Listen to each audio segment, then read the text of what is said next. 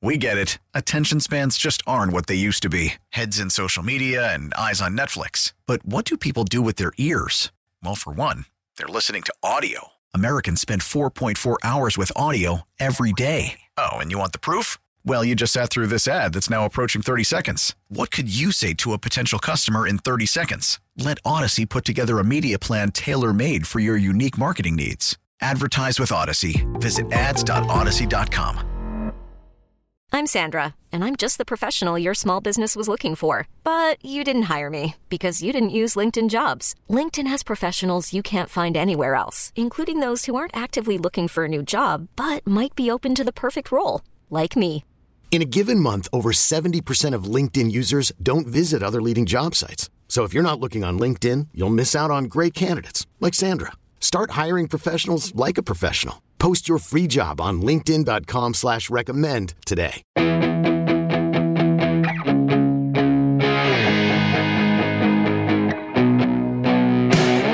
Hi, I'm Joe Connolly. I want to introduce you to Jim Somoza, who knows well what is happening to the upside and to the downside at all kinds of interesting small and mid-sized businesses that are located in Industry City in Brooklyn in the group of old buildings that have been refurbished for all these cool new companies. Producer Neil A. Carousso will join us too. Jim, first of all, what overall is the situation for the businesses generally in Industry City right now? Well, overall, uh, obviously it's slower than it was pre-COVID, but they're doing relatively well uh, as compared, you know, all things considered, uh, because people are coming to us to check out what we do, and that's what we've always done. There is we do interesting uses. We have our blacksmith and our Avocaderia and Japan Village and Sahadi's and things like that, and and we do things that people enjoy coming to and checking out. We also have a lot of open space, our courtyards uh, we own our streets, our indoor spaces even behave like outdoor streets. So people have been coming to us because they feel like they, and I think it's true, they can safely come, hang out, have a drink, see some music, shop at Sahadi's, shop at at uh, Japan Village, etc. And that's really helped them uh, considering the environment. Uh, obviously, we'd, we'd like it to be, we, we all, we can't wait for this to go away and, and be back to normal to where we were but it's uh, what what we've built there has really become an attraction uh, in the in the COVID era because of that. That is so interesting, and we're going to get into this wonderful place you've built in just a couple of minutes. First of all, give me an example of a business tenant who's doing really well right now. Uh, it it's more our uh, our food shopping, so our grocery uh, type of tenants. So Ends Meat, for example, our uh, our butcher and charcuterie person who prior to COVID did a whole bunch of things in order to keep his business uh, running, you know, all kinds of different things, events and and parties and dinners, which he's not doing anymore because he's now able to really focus on being a butcher, which is and doing charcuterie, which is what he always wanted to do. And so now people are coming to him to buy his products and he's morphed himself into what he wanted to be to begin with, and that is a butcher, not necessarily a sandwich maker. We do have plenty of sandwiches there, but he's been able to focus on what he always wanted to do. Uh, the other, I would say, would be Sahadi's. We opened Sahadi's uh, probably six months before COVID. This was ours. This was their first new location uh, outside of their famous Atlantic Avenue location, and they've turned themselves into uh, a, a, small restaurant, you know, and a cafe. They, of course, they have their groceries and things like that, but now they're doing music uh, three nights a week. Small, of course, we're keeping it safe. It's outside, but they're turning themselves into uh, true, uh, you know, hospitality uh, type of company. Jim, you know, with indoor dining back at 25% capacity, how does that realistically help those restaurants? Um, it does it improve their financial situation enough? Not really. In all honesty, it's it, it's a tough one uh, for restaurants because at 25%, you still have to put on the uh, the overhead, you know, the the the workers that you would need for fifty percent, really. So realistically, it's a nice symbolic thing to get going, and some of them will do it, but and for us it's a little different because we have so many outdoor spaces and we put tents in all three courtyards large ones that we heat and we actually keep three sides of them open uh, so or two, uh, two two sides of them open so that they maintain their status as outdoor eating but uh, but just 25% if it's just purely indoors is a is a tough one and then I see that you've had half of your 550 tenants return. Is that correct? Yeah, we're about uh, we're at about 45 percent uh, occupants. You know, people that used to work there every day are back uh, at IC, which is a really great number as compared to what we're seeing in Manhattan. Uh, and we're back to about 75% of our weekend uh, outdoor traffic uh, wow. as compared to before COVID. And that, that has so much to do with the outdoor spaces, a lot to do with uh, we're basically skyscrapers put on their sides. If you really look at our buildings, they're huge, but they're only six stories high. So, you know, anybody that comes in, you're only ever on an elevator for six floors. Are so, and let's face it, the bottom three floors all walk. Obviously, the ground floor doesn't use the elevator, but second and third floor, they all walk. So you're not in, you're never really in elevators with a whole bunch of people. You're never in a lobby uh, waiting with a lot of people, and there's a lot of outdoor space. So we've been able to utilize sort of just the, you know, it's just luck, just the, uh, the physical configuration of our buildings has really resonated uh, in this time of COVID. So you're saying that's why they're so confident in coming back, not just you know your tenants, but visitors, or is yeah. there have yeah, you made any improvements in the last year?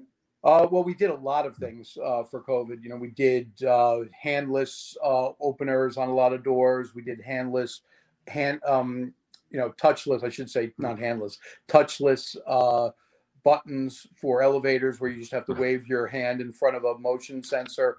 We did. Uh, we Im- we dramatically improved the ventilation all over the place, especially in our bathrooms, so that the the air is changed out quite a lot. You can almost I, we we said we want to feel our hair stand up, you know, underneath the uh, under the exhaust when you're in the bathroom to make sure that we're we're changing air a lot.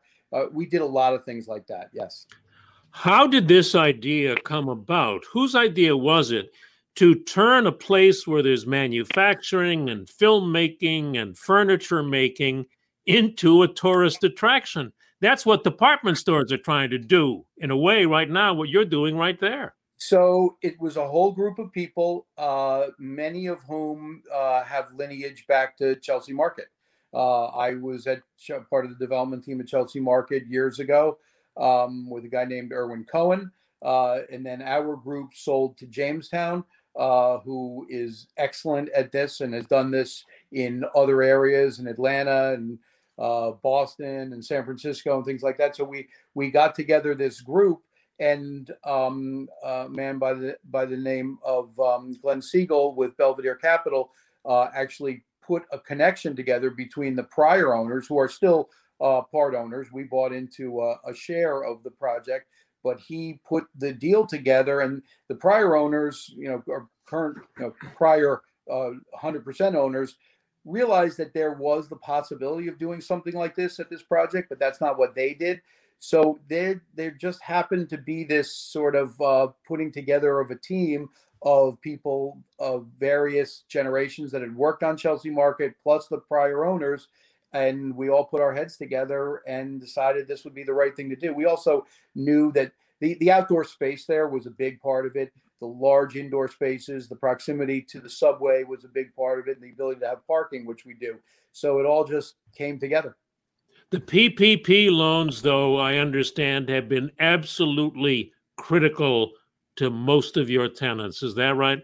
Yes, for sure. Um, know, we we've given quite a lot of rent breaks to our tenants as well, and but the PPP has really helped them keep their people working, uh, help them with their payroll and things like that. So yes, that's been critical. Will they go for the new loans? Do they think they're near the finish line and they need one more? Yes loan? They're they're all going for the new uh, PPP. We actually run uh, with TD Bank as as a partner um, classes and instruction on how to do this. Uh, we did it heavily the first time because people didn't. This was new to everybody, but we just did a uh, a seminar for this a couple of weeks ago. So we help our people, but yes, they are all going to be going for it. That's interesting. So, are you? Do you feel like it's your role in helping your tenants succeed in order for the business community to succeed overall? Is that something that others can learn from that citywide, countrywide? A hundred percent. That that is a big part of what we do, and it's it's a harder thing to do uh, than just having a building and just leasing space to people. I'm no, I'm not criticizing that in any way. That that is a business model.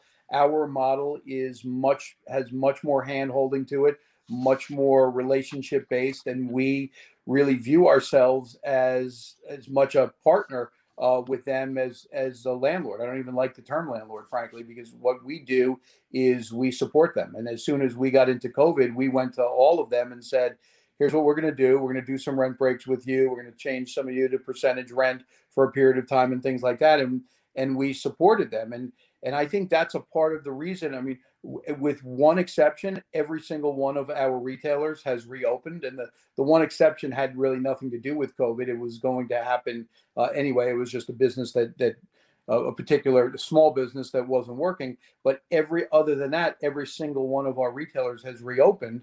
Um, and I think that has a lot to do with what we do to support them. They didn't feel like they were putting their head you know their head into a bear trap if they reopen and we weren't going to hit them with a whole bunch of past due rent that they couldn't pay anyway and you know they weren't they weren't digging themselves a deeper hole. I think they all felt comfortable and that's because we do that. We do get in the trenches with our tenants and we make sure that they are successful. Pre-pandemic before the pandemic in normal business conditions what are the one or two things that you as a partner landlord helped most businesses with the most? What new idea or new revelation did, did you give them that really helped them? Um, you're talking about pre-pandemic, right? Yeah, yeah, in general, and when business returns to normal, what is it that most businesses can use some help with? In terms of ideas, marketing, Uh, we- whatever. yeah, we do. We do all of that. I mean, a couple of things that we do in this project, and we did this at at Chelsea Market. We will do certain uh, retail uh, uses that may not seem to be the most lucrative for us because that's not you can't look at it that way when you're doing a project. Like I'll use the example of our blacksmith. So our, our blacksmith is a is a tiny shop. Look, he pays real rent, but it's not going to move the needle on the project but everybody wants to come and see that. Well, while they're coming to see that, they're also buying a drink at the frying pan. They are going to Standard Wormwood and Brooklyn Kura and things like that, like our our our sake brewery. You know, we we do things like that that are businesses that actually do make money, actually do pay rent, but they they do more than that. They bring people to the overall project. So that's you know I, I use this example like when we look at a new business, we uh, we use a formula which says one plus one has to equal three, not two. So if we're looking at a business that's just going to, and this is ground floor, I'm talking about retail, that's purely going to just serve the tenants there. I'm not saying we wouldn't do it. We just don't look at it the same way as a business that will bring people because oh i'm going there i want to see the blacksmith. I oh i'm going to japan village. I gotta i have to see this thing. This is unbelievable. Well they're going to go and buy from you know, the blacksmith because he also sells knives and swords and things like that that he makes but they're also going to go and do other things. You know they're going to come to japan village and buy things but then they're going to go to sahadi's but they're they're coming to because sahadi's and japan village and those things are there but then they are patronizing the other tenants that are there as well That's great. Jim, uh, one last from me. Uh, what do you think is the key for small business recovery at this point? What would you tell other small businesses outside of Industry City? I would say it's hard to say because I, you know, I, I, I feel so close to so many small businesses in New York City, so I don't want to criticize, uh, especially in this time.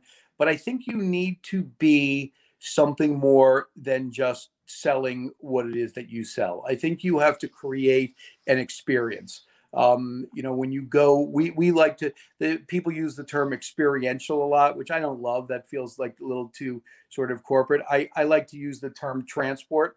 Um, when we are doing our jobs well at IC, we're transporting people. When you come to IC and you go to Japan Village or Bangkok Bar, which is our Thai place, you you feel like you're in Bangkok. You feel like you're in Japan. You feel you know you're in you're the blacksmith. You you feel like you're in like a medieval type of you know foundry type of thing. We're taking you away, and and I think that's a really important thing. And that that's kind of the anti that's the antidote to the internet, right? So the internet's obviously not going anywhere. Amazon's not going anywhere, but those are just you're buying things without the experience. Yes, you'll get an experience from the product when you get it, but you're the the experience of buying it is nothing more it's it's commoditized right so what what i think businesses really need to do is to create that transportation when you go into a space it should feel like a vacation if you will or you you've gone somewhere you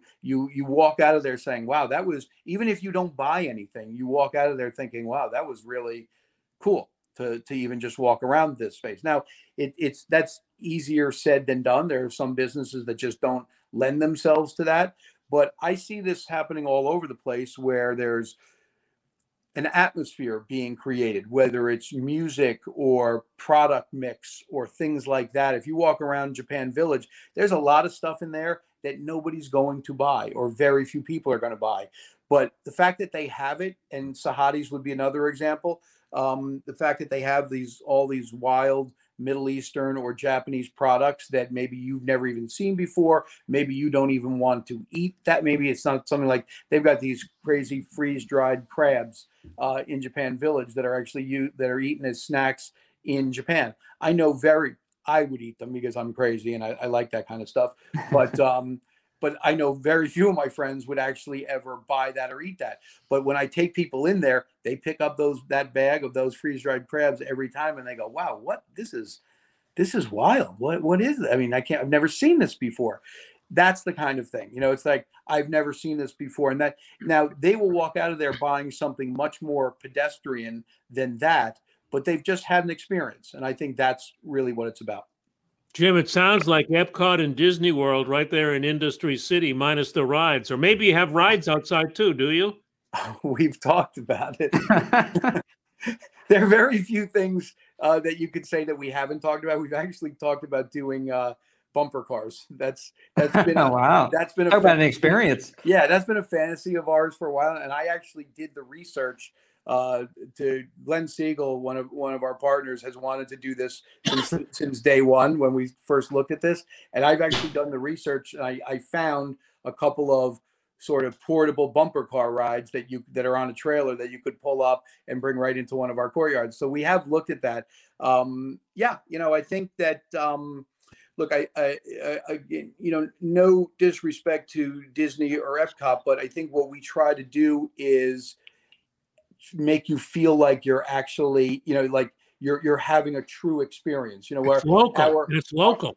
Yeah, it's exactly like we have something called the Makers Guild, um, which is a group of uh, shops where people are actually making things. And this is the same kind of thing. This is wholesale and retail. These were actual uh, makers, uh, furniture restorers, uh, pottery, jewelry, things like that, who were tenant of ours, who were tenants of ours, and wanted to have a somewhat retail uh, outlet, but didn't necessarily want to be on the ground floor and be open seven days a week. So we did this thing on the second floor where they're there, but they're actually making. They're they're not making for the spectator. They right. are actually making, and I think that's the difference, right? And you can feel that, and, and people would say like they're behind glass. You know, somebody once said to me, "Why do you they, they're why do you have them in these spaces and behind glass? Why can't I go right up to them?" And I said, because they're not really here for you.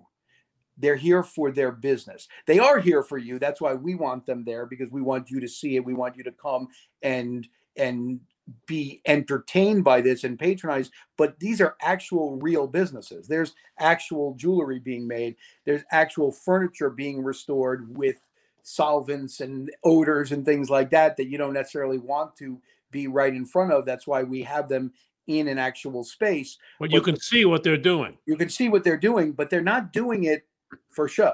Right. They're doing it because that's what they do. That's really that's, cool. That's the authenticity of it, right? And we're not trying to manufacture authenticity. It's either authentic or it's not. And so what you're actually seeing is real businesses actually doing their thing. You just happen to be able to see it. And that that's an interesting thing because that took some convincing uh, with them because it's easy this you know you you can somebody who does uh does shows on the weekends or flea you know uh, leather makers and things like that or you know they they imprint the your name on the leather they they that's part of what they do they are in front of the public every weekend you know when they go to these things that's that's part of their show these folks, that's not what they do. So it took a little bit of convincing for them to kind of be on display. They weren't all super comfortable with it, but once they understood what it really did for their business, they were good with that. But they're not performers; they are actual workers. So we had to like convince them to bring, you know, their pottery wheel closer to the you know to the area not not so look it's not so close because i don't want to make them uh, uncomfortable either we want them to be natural and sort of do be doing what they're doing, but they are actual makers for their business, not just for show. But that's Jim what people enjoy. People people like that social media behind the scenes kind of you know lift the curtain and, and bring them yep. in. It's like what why Hershey's is so successful. Yes, that's that's a good example. You know, we have Li-Lac Chocolates, which is uh, you know similar type of thing, and we have the conveyor, the chocolate conveyor belt, uh, right in the window, and the people work there. They're they're not performers; those are the actual people that make the chocolate all day. And when you walk into their store, that same person may get up from their chair where they're making the chocolates and come over and sell you some chocolates. Like it's that. fun. It's actually all right. all right. All right, Disney, Epcot, Epcot, and Hershey Park as well. okay. Uh, see cows. Jim Somoza, Development Director at Industry City. It sure seems like you're having a lot more fun, even in this rough time, than the heads of a lot of big department stores and other uh, businesses. And is it open just on weekends or nope. seven days a week? It's open seven days a week. For visitors. Um, open for visitors and for our tenants, open seven days a week. We wish you the best and we hope we're at the finish line and we'll see you over there at Industry City sometime soon, I hope. Thanks, Jim. We'd love to have you. Thank you very much. Appreciate it. Thanks, Jim. Thanks a lot.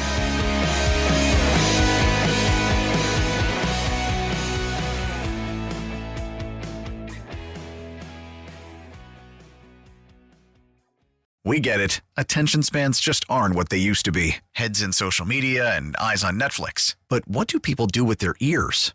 Well, for one, they're listening to audio. Americans spend 4.4 hours with audio every day. Oh, and you want the proof? Well, you just sat through this ad that's now approaching 30 seconds. What could you say to a potential customer in 30 seconds? Let Audacy put together a media plan tailor made for your unique marketing needs. Advertise with Audacy. Visit ads.audacy.com.